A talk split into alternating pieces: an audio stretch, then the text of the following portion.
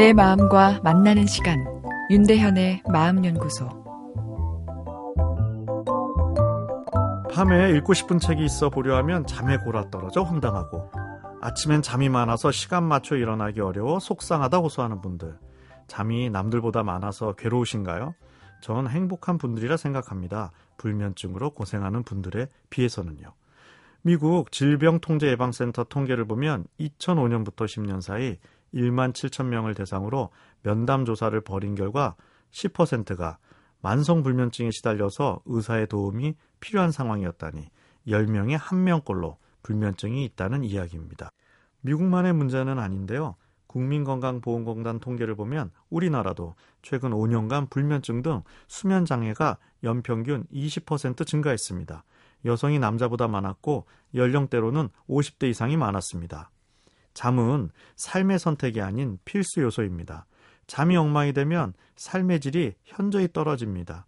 일의 효율성이 떨어져 삶의 내용도 나빠지지만 잠을 잘 자지 못하면 삶의 내용에 대한 해석도 부정적으로 변해 똑같은 상황조차 파란 하늘빛에서 회색 잿빛으로 다르게 보이게 됩니다.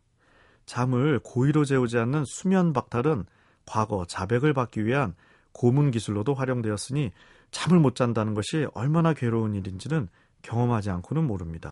불면증으로 고생하시는 70대 여자 어르신이 남편과 함께 찾아오셨습니다. 여자 어르신이 어제도 그렇고 최근 한숨도 자지 못해서 괴롭다 이야기하니 어제 코도 골고 잘 자던데 남편이 끼어드십니다. 그러자 아내분이 당신은 누우면 골아 떨어져서 아침까지 누가 데려가도 모르게 자면서 내 불면증에 대해서 무얼 하느냐며 확 역정을 내십니다. 한참 다투시는 것을 보고 있자니 제가 불면증이 올 것 같았는데요.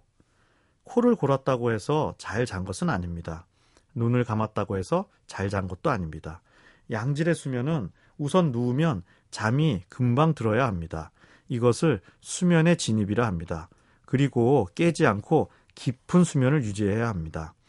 수면은 잔다, 깬다의 단순한 이중 구조가 아닌 복잡한 4층 건물 구조입니다. 잠을 자기 위해서는 일단 지하 1층으로 내려가야 하고 일어나서 개운한 양질의 수면을 경험하기 위해서는 지하 3, 4층까지 내려가는 깊은 수면의 양이 충분히 확보되어야 합니다.